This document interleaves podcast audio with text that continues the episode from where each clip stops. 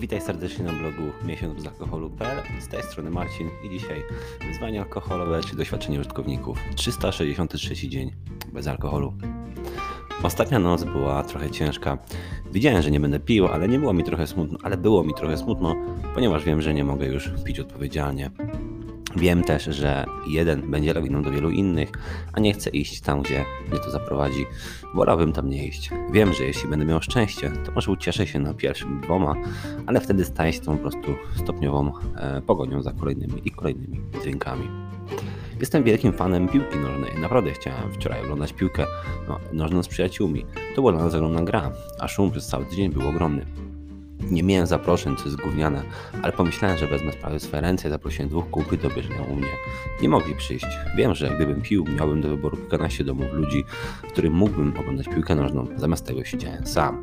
Było mi trochę żal siebie. Cieszę się, że nie piję, ponieważ wiem, że życie jest o wiele lepsze niż to, które miałem wcześniej, ale cholera, czasami jest ciężko. Dziś jest mój dzień 363 i nie czuję się szczególnie szczęśliwy ani dumny.